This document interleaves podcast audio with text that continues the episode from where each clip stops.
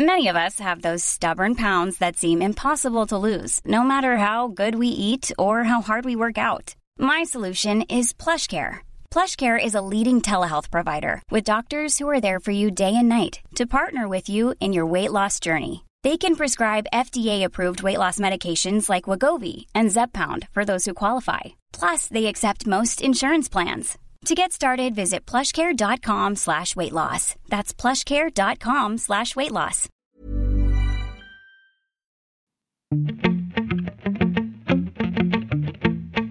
Salut, c'est Thomas Rozek. Régulièrement dans notre pays, et dans ce podcast aussi d'ailleurs, se pose la question de l'identité, de son sens, de son cheminement, de ses implications. En fonction de qui la pose, d'où parle celui qui soulève l'interrogation, les débats qui en découlent prennent des détours parfois bien différents. Mais il n'empêche, plus que jamais, se définir est devenu un enjeu très contemporain. Un enjeu d'autant plus crucial lorsque notre identité et les multiples couches qui la composent ne correspondent pas aux stéréotypes dominants. Par exemple, qu'est-ce que ça veut dire d'être une femme noire? Qu'est-ce que ça veut dire d'être noir et français? Qu'est-ce que ça veut dire d'être une femme noire, française, en 2020 Ce sera notre épisode du jour. Bienvenue dans Programme B. Notre invitée, c'est Maboula Soumaoro. Elle est docteur en civilisation du monde anglophone, maîtresse de conférences à l'université de Tours et présidente de l'association Black History Month, dédiée à la célébration de l'histoire et des cultures noires. Elle est née en France de parents ivoiriens issus de la communauté Djoula et elle signe en ce début d'année un livre, Le Triangle et l'Hexagone, aux éditions de la Découverte, qui paraîtra le 6 février prochain. Elle y mêle le récit de son parcours intellectuel et personnel autour de son identité noire. Ce triangle, qui est évoqué dans le titre du livre, c'est le triangle atlantique, celui qui fait se rejoindre l'Afrique, l'Europe et les États-Unis, le circuit de la diaspora noire du fait de l'esclavage et des migrations.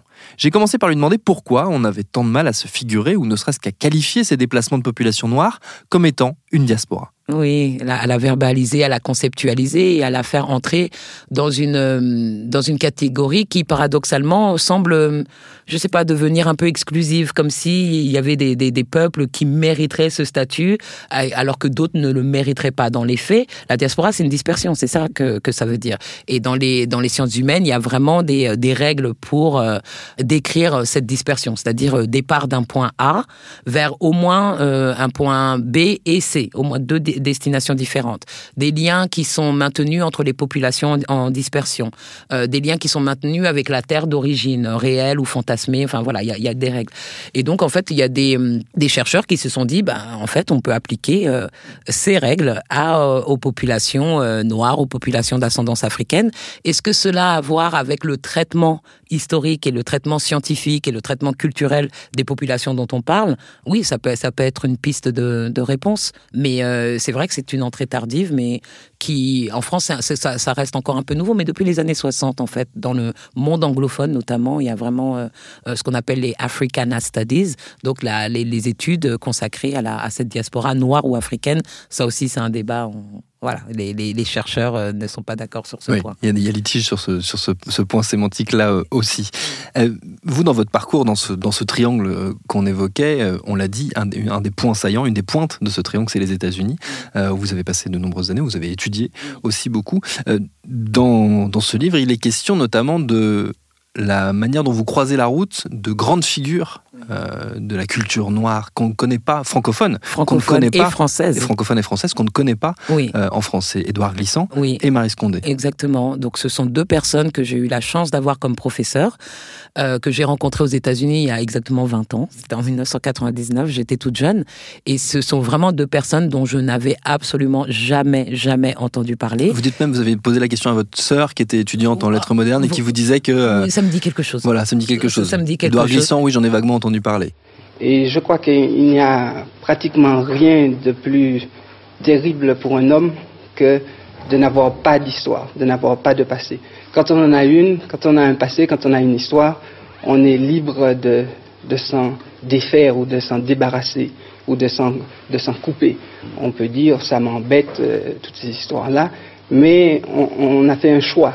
Quand on n'en a pas, ou quand on a oublié collectivement son passé, eh bien, il s'ensuit un déséquilibre terrible pour l'être et pour la collectivité. Et donc euh, vraiment la rencontre avec ces, ces, deux enseignants, puisque je les ai d'abord rencontrés en tant qu'enseignants avant de, avant de les lire même. Je les ai lus une fois que j'ai pris le, les cours avec eux. Ce sont deux grands esprits qui n'ont jamais été euh, titularisés au sein de l'université euh, française, alors que vraiment j'ai rencontré Edouard Glissant en premier à la City University of New York, au Graduate Center où j'étudiais. C'était une superstar. C'était vraiment une superstar. Enfin, tous les, les étudiants inscrits en études françaises voulaient prendre des cours avec lui. Euh, euh, le, les collègues, enfin, l'adoraient. Voilà. Et moi, je l'ai découvert. Enfin, c'est comme un pas de côté, c'est comme un détour. Je l'ai découvert une fois que j'ai quitté la France. Et, et aujourd'hui encore, oui, on, on, en parle un peu. Euh, Glissant, il, il, est mort en 2003, on, on en parle, mais je ne sais pas s'il est étudié systématiquement. Enfin, c'est pas. Il n'a pas l'aura, en tout cas, qu'il a, qu'il avait et qu'il Oui. a encore. euh, Voilà, et pareil pour euh, parce que là on parle de- du Graduate Center, donc l'université publique de la ville de New York. Euh, Marie Scondé, elle a fini sa carrière à Columbia University, c'est la Ivy League, euh, donc c'est l'élite. L'élite universitaire américaine. Exactement. Et non, ils ont fait carrière là-bas jusqu'à la retraite. Euh, ils étaient là-bas. Là où eux se sont euh, épanouis euh, intellectuellement là-bas, vous aussi, quelque part en parallèle, euh, vous, vous vous découvrez, vous vous épanouissez. Vous dites même dans, dans le livre que c'est le, vous êtes devenu noir Oui. euh, aux États-Unis. Oui, oui, oui. non, ça c'est c'est vraiment c'est vrai parce que euh, je pense que quand je suis partie aux États-Unis, paradoxalement, j'ai euh, j'ai regardé la France d'une autre façon. Et déjà, je me suis définie comme française aux États-Unis, puisque moi j'avais grandi en France, je suis née à Paris et on m'a toujours demandé d'où je venais. On m'a toujours demandé, c'était systématique. Et c'est euh, seulement une fois aux États-Unis, une fois à New York, qu'on a continué à me demander d'où je venais, mais pour dans ce cas de figure, pour moi, il n'y avait pas de problème puisque j'étais effectivement étrangère. Donc j'ai commencé à réfléchir à euh, la question de savoir qu'est-ce que ça euh, pouvait vouloir dire d'être étrangère dans son propre pays. Et est-ce que la France était mon pays? Euh, Moi, été tiraillée entre le rêve de mes parents, le rêve du retour, et, euh, et puis les, les injonctions françaises. Enfin, il y a quelque chose par rapport à, à cette couleur de la peau qui définit quand même, ou qui impacte très lourdement nos expériences personnelles. Donc en fait, c'est vrai que quand je suis partie aux États-Unis, c'est là que je me suis euh, reconnue, acceptée comme noire, qui est pour moi une chose différente que de me décrire comme ivoirienne ou comme africaine. C'était ça quand, quand je grandissais. C'était pas une perception nationale. voilà, c'était c'était pas seulement national, ouais. Noir, peut- peut-être que c'est plus grand euh, qu'ivoirien, ou peut-être que c'est plus grand qu'africain, et, et ça me place en conversation avec d'autres cultures, euh, d'autres histoires. Mais il a vraiment fallu euh, partir de la France pour euh, pour voir tout ça, et c'était assez libérateur, je dois je dois le dire, de euh, peut-être de ne plus porter de honte ou de ne plus porter de, euh, je sais pas, une sorte de complexe d'extériorité ou quelque chose comme ça. Là, je me disais, je peux être à l'aise partout. Je peux être à l'aise en Afrique, je peux être à l'aise, euh, et pas seulement en Côte d'Ivoire, je peux être à l'aise en France, je peux être à l'aise euh, aux États-Unis, je peux être à l'aise à la Jamaïque où j'ai passé beaucoup de temps. Et que vraiment, ce corps, voilà, n'était pas seulement un problème. Vous, vous avez expliqué par, par la suite avoir eu honte de la honte, euh, de, de vous en être voulu, d'avoir à un moment de Ouais. construction euh, à, à l'adolescence ou quand vous étiez plus jeune, euh, d'avoir rejeté au moins inconsciemment la culture de vos parents. Oui, parce que vraiment là, c'est une honte réelle. Euh, C'est-à-dire que quand on, on- on- est jeune et qu'on on est né en France et qu'on est noir et qu'on est africain, euh, il y a vraiment tout un discours ou euh, voilà des choses qui se passent qui qui vous font sentir que vous n'êtes pas à votre place, que vous n'êtes pas comme les autres. Et, et c'est pas seulement la différence, c'est la différence euh, infériorisée. Euh, si on est, euh, je sais pas moi, américain en France dans les années 80, je pense pas que euh, cette différence-là puisse être source de honte. Moi, il y a vraiment eu ces, moments de, euh, ben on mange pas comme les autres, on sent pas comme les autres. Ma mère a un accent, elle porte des pagnes, des boubous, enfin voilà. Et j'ai pas été, on va dire, encouragée à l'extérieur, euh, je n'ai pas été encouragée à valoriser tout ça. Pour mes parents, il n'y avait pas de problème. Enfin, pour les Djoula, c'est euh, surtout d'où on vient, très traditionnel, très sûr d'eux-mêmes. euh, on a une généalogie précise. voilà, ça, il y avait, il n'y a pas eu de honte de la, la part de ma mère. Moi, c'était cette, enfin moi et d'autres, je pense, c'était de, on n'est pas, on n'est pas comme les autres et au final, on n'arrive pas, mais on n'est pas blanc. L'identité française, elle était quand même assez racialisée. Donc, on n'est pas blanc, on n'est pas français, même s'il y avait des blancs étrangers, enfin d'origine étrangère, des Italiens, des Portugais, je sais pas moi, des Yougoslaves à l'époque. Mais il y a, quelque chose de cet ordre et sur lequel on ne dit pas, on ne met pas de mots parce que la France nous raconte des choses, les parents nous disent autre chose. Et puis au final, il y a ce troisième espace auquel j'ai accès qui me permet peut-être de me réinventer, qui me permet de, de me choisir et qui, et qui me débarrasse de cette, de cette honte et qui me permet de, en tout cas sur le long terme, de combiner toutes ces identités, qu'elles soient françaises, ivoiriennes, Djoula, en me disant oui, je ne serai pas 100% française, je serai pas 100% Djoula, je serai pas 100% ivoirienne, mais c'est pas grave, il y a, y, a, y a plus grand que ça. Vous mentionniez le, le, retour au pays, le, le, fantasme du retour au pays, qui est un, classique de, la migration et de l'immigration. Euh, et de la diaspora. Et de la diaspora, de toute façon. Euh, vous, vous avez expérimenté le retour au pays en revenant en France. Oui, ah oui. Oui, il y a un moment, j'ai fini par rentrer. J'ai dû faire euh, une dizaine d'années, euh, vraiment d'aller-retour. Pendant dix ans, j'ai fait des allers-retours incessants entre Paris et New York. Et à un moment, il y a exactement dix ans, ben, je, suis revenu euh, en France où j'ai commencé à enseigner et que j'ai été titularisé, ce qui veut dire que j'ai payé mes impôts en France uniquement. Voilà.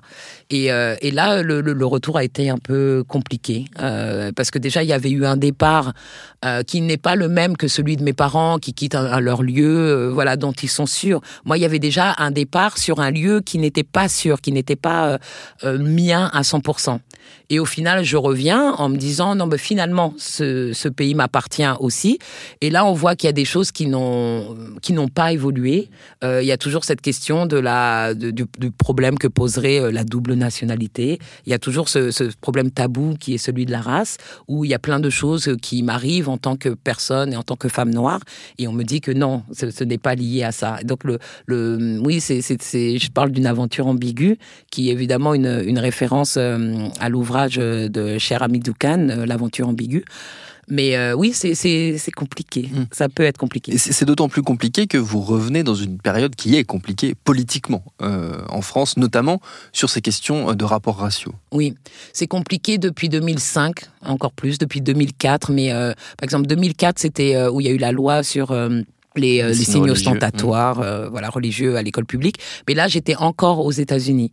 Mais en 2005, par exemple, au moment des soulèvements euh, dans les quartiers populaires, il se trouvait que j'étais en France à cette période et j'étais vraiment effarée par ce que j'entendais, mais dans les médias. C'était peut-être la première fois de ma vie que je prêtais autant attention au discours public, en fait, au discours public, la, puissance médiatique, la puissance politique. Et donc, à partir de 2005, je m'étais vraiment euh, penchée sur mon expérience française, alors qu'avant au niveau de l'université, moi, je suis angliciste, je suis américaniste. Et c'est là que j'ai commencé à me dire, bon, bah, et nous, qui sommes-nous en France? Et euh, voilà, qu'est-ce que ça veut dire d'être noir, d'être arabe? Euh, Voilà, depuis, évidemment, il y a les populations roms aussi, auxquelles j'ai prêté plus attention. Mais je me suis posé cette question. Et à partir, donc, quand je reviens en 2009, on est, de, Sarkozy, il a été élu président en 2007, il y a, l'après 2005, et il y a des choses quand même qui se mettent en place où on commence à parler publiquement. Euh, j'insiste sur l'aspect public parce que ce sont des conversations qui avaient lieu dans le privé. Là, on a, peut plus éviter euh, cette question au niveau des institutions, euh, au niveau des politiques, des politiques publiques notamment, au niveau des médias. On, on peut plus. Donc moi, je rentre exactement à ce, à ce moment-là. Et justement, vous, ce retour, il s'accompagne de l'acceptation de devenir une personnalité publique et de prendre la parole euh, en public et d'aller notamment sur les plateaux de télé, quitte à se confronter à la violence, euh, des fois euh, verbale en tout cas, qu'on peut, y, qu'on peut y trouver et qu'on y trouve encore aujourd'hui. Exactement. donc au départ, vraiment, j'ai été encouragée à le faire. Moi, j'avais une trajectoire assez individuelle.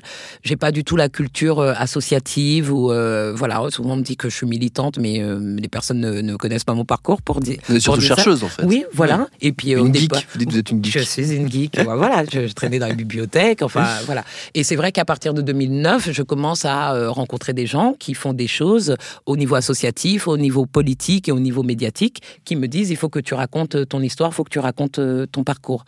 Et donc, euh, à partir de là, c'est à partir de 2012, j'ai reçu les premières invitations pour parler, et c'est là que la difficulté s'est posée, c'est-à-dire qu'est-ce que c'est que ce corps noir de femme qui prend la parole en public et qui dit les choses que je dis? En fait. Et ces choses-là sont vraiment. Vous avez parlé de violence et je pense que vous avez raison. C'est incroyable le retour de flamme de quand on ose dire euh, certaines choses. je dis ose alors que pour moi c'est pas oser. Enfin, c'est des choses qui euh, non seulement font sens, mais en plus que j'ai travaillé. Euh, voilà, c'est aussi mon expertise. Mais là, on voit bien que le corps parle plus fort que moi. Je peux pas vous dire le la haine, les torrents de haine jusqu'à aujourd'hui. Et plus on est exposé et plus euh, cette haine est exponentielle, euh, et, clairement hmm. euh, raciste. Cette prise de parole publique, cette vie publique qui s'est qui s'est développée euh, pour vous euh, après ce, retour euh, en France. il s'est accompagné aussi d'activités militantes, d'organisations, notamment le, Black History Month. Voilà. Alors militante, je sais pas, mais oui, il y a un certain militantisme, mais son acceptation très large. Voilà, voilà, parce que souvent, moi, je trouve que que cette étiquette de militante qui me colle à la peau, elle participe aussi à la à ces tentatives de délégitimisation, comme si et sans manquer de respect aux militants, mais comme si les, les militants étaient dans dans la passion dans la politique et pas dans la réflexion et pas dans la réflexion.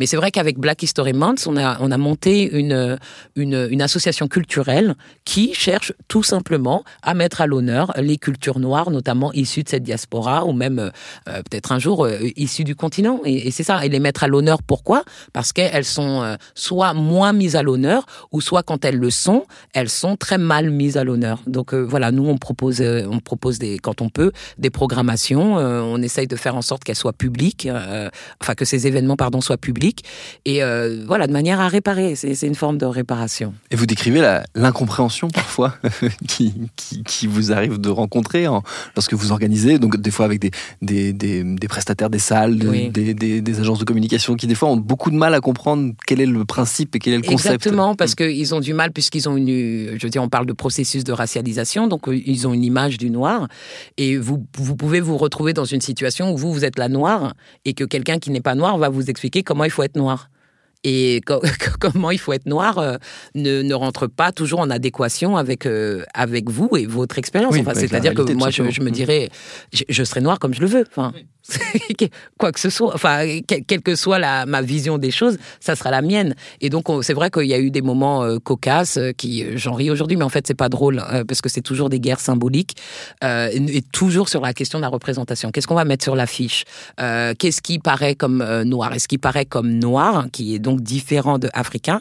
Noir, c'est seulement envisageable du côté des États-Unis. Black Panther, Malcolm X, Malcolm X, Martin Luther mmh. King, Mohamed Ali. Mohamed Ali. Voilà, ça c'est noir nous, comme nous sommes les blacks de France, et pour moi ce terme il est, il est intéressant, le terme black, parce que à mes yeux il renvoie à l'impossibilité de nous dire. Oui, de euh, dire vous êtes noir. Vous êtes noir hmm. et français. Hmm. Parce qu'on peut dire un Africain. Oui. Aujourd'hui on va dire on peut dire un migrant. Je suis sûr que si quelqu'un voit ma mère dans la rue, il va pas dire c'est une black. Quelqu'un va dire c'est une maman africaine ou quelque chose comme ça.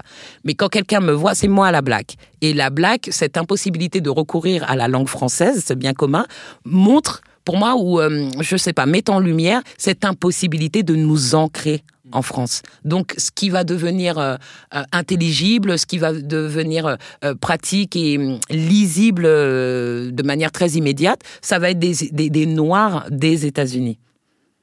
Voilà, des Noirs des États-Unis ou des Africains d'Afrique. Mais nous, on est, on est, on, sait pas. Ça reste les invisibles au milieu. ce livre, il se conclut sur sur un, double appel, quelque part, un appel à une convergence euh, des luttes qu'elles soient, raciales, sociales ou des luttes de genre, mais aussi quelque part, et ça, ça traverse toute votre réflexion, à une convergence des disciplines, une convergence des, des cultures, une, une convergence des, des mondes intellectuels qui, qui restent encore assez séparés que de mélanger la littérature, la politique, toutes ces choses-là, en fait, que, que vous, vous avez touché du bout des doigts. Oui, mais, je pense que que c'est une question importante. Mais quand on, étudie cette diaspora noire africaine, on, a déjà éclaté tous les modèles, et notamment le modèle de l'État-nation. Quand on parle de diaspora, vu qu'on a dit qu'on partait d'un point A pour euh, un point B et c'est au minimum, on est déjà, on peut pas dire euh, ça c'est strictement brésilien, ça c'est strictement américain, ça c'est strictement même français, puisque la France fait partie de, cette diaspora.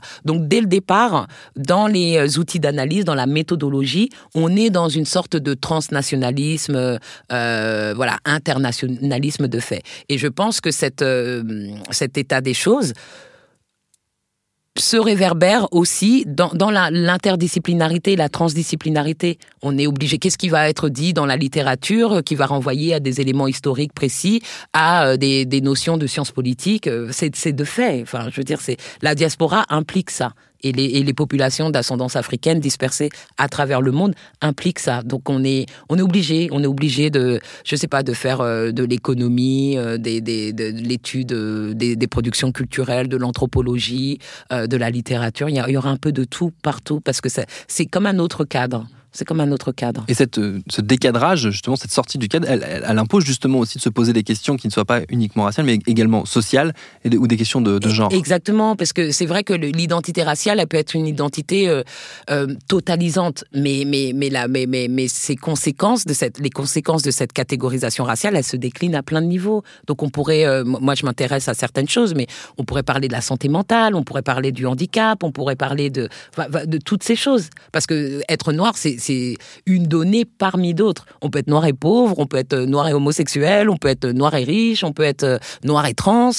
voilà. Donc on peut pas se dire euh, trans c'est ci, noir c'est ça, musulman c'est ça, parce que euh, on peut être. Et si on est noir et musulman, qu'est-ce qui se passe? Et j'ai l'impression qu'on a du mal, puisqu'on a besoin de ces catégories strictes qui ont bien servi à organiser le monde. Mais maintenant les êtres humains existent et qu'est-ce qu'on fait par rapport à la réalité la réalité de l'expérience de ces êtres humains? C'est ça la question. Euh, euh, un des livres que je cite euh, est une, une anthologie féministe noire des États-Unis et qui dit, si on l'a traduit en français, toutes les femmes sont blanches, tous les noirs sont des hommes, mais certaines parmi nous sont courageuses. Parce que dans, dans l'idée, c'était de, voilà, le mouvement féministe a été conçu comme blanc, de fait, blanc, classe moyenne. Pour un noir, on a pensé aux hommes. Et, et voilà. Et qu'est-ce qu'on fait quand on n'est ni blanche et ni homme? Moi-même, par exemple, qui ai enseigné longtemps à l'université pas à l'université, mais en prison aux États-Unis et en France, je me souviens que j'ai dû me reprendre pour me dire je veux enseigner dans une prison de femmes. Parce que dans mon esprit, la catégorie prisonnier, la catégorie personne incarcérée, c'est un homme. C'était un homme. Alors qu'il y a des femmes où on pourrait se dire il y a des mineurs aussi en prison. Voilà. Donc c'est toutes ces, euh, ces, catégories euh, générales, euh, bien acceptées, bien installées, qu'on doit questionner et c'est pas grave. Enfin, je veux dire, euh, c'est important. J'allais dire, c'est pas grave. C'est important, mais faut pas en avoir peur parce que sinon, on est dans la négation. On est dans la négation simple de la réalité, la réalité de, des vécus des, des, personnes dont on parle. Donc, noir, c'est c'est plein de choses. C'est très très vaste comme catégorie, et ça n'exclut pas les autres. Alors que généralement, si on s'appuie uniquement sur ces autres catégories, on peut exclure à cause de, de, de la manière dont la race fonctionne.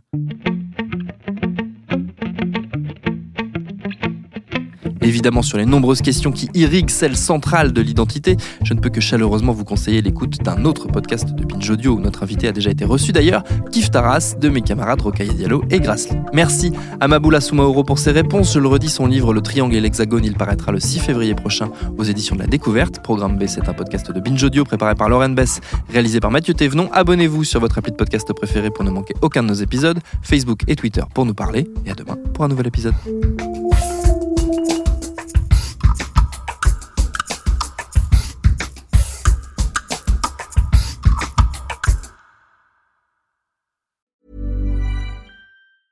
Even on a budget, quality is non-negotiable. That's why Quince is the place to score high-end essentials at 50 to 80% less than similar brands. Get your hands on buttery soft cashmere sweaters from just 60 bucks, Italian leather jackets, and so much more. And the best part about Quince, they exclusively partner with factories committed to safe, ethical, and responsible manufacturing. Elevate your style without the elevated price tag with Quince. Go to quince.com slash upgrade for free shipping and 365-day returns.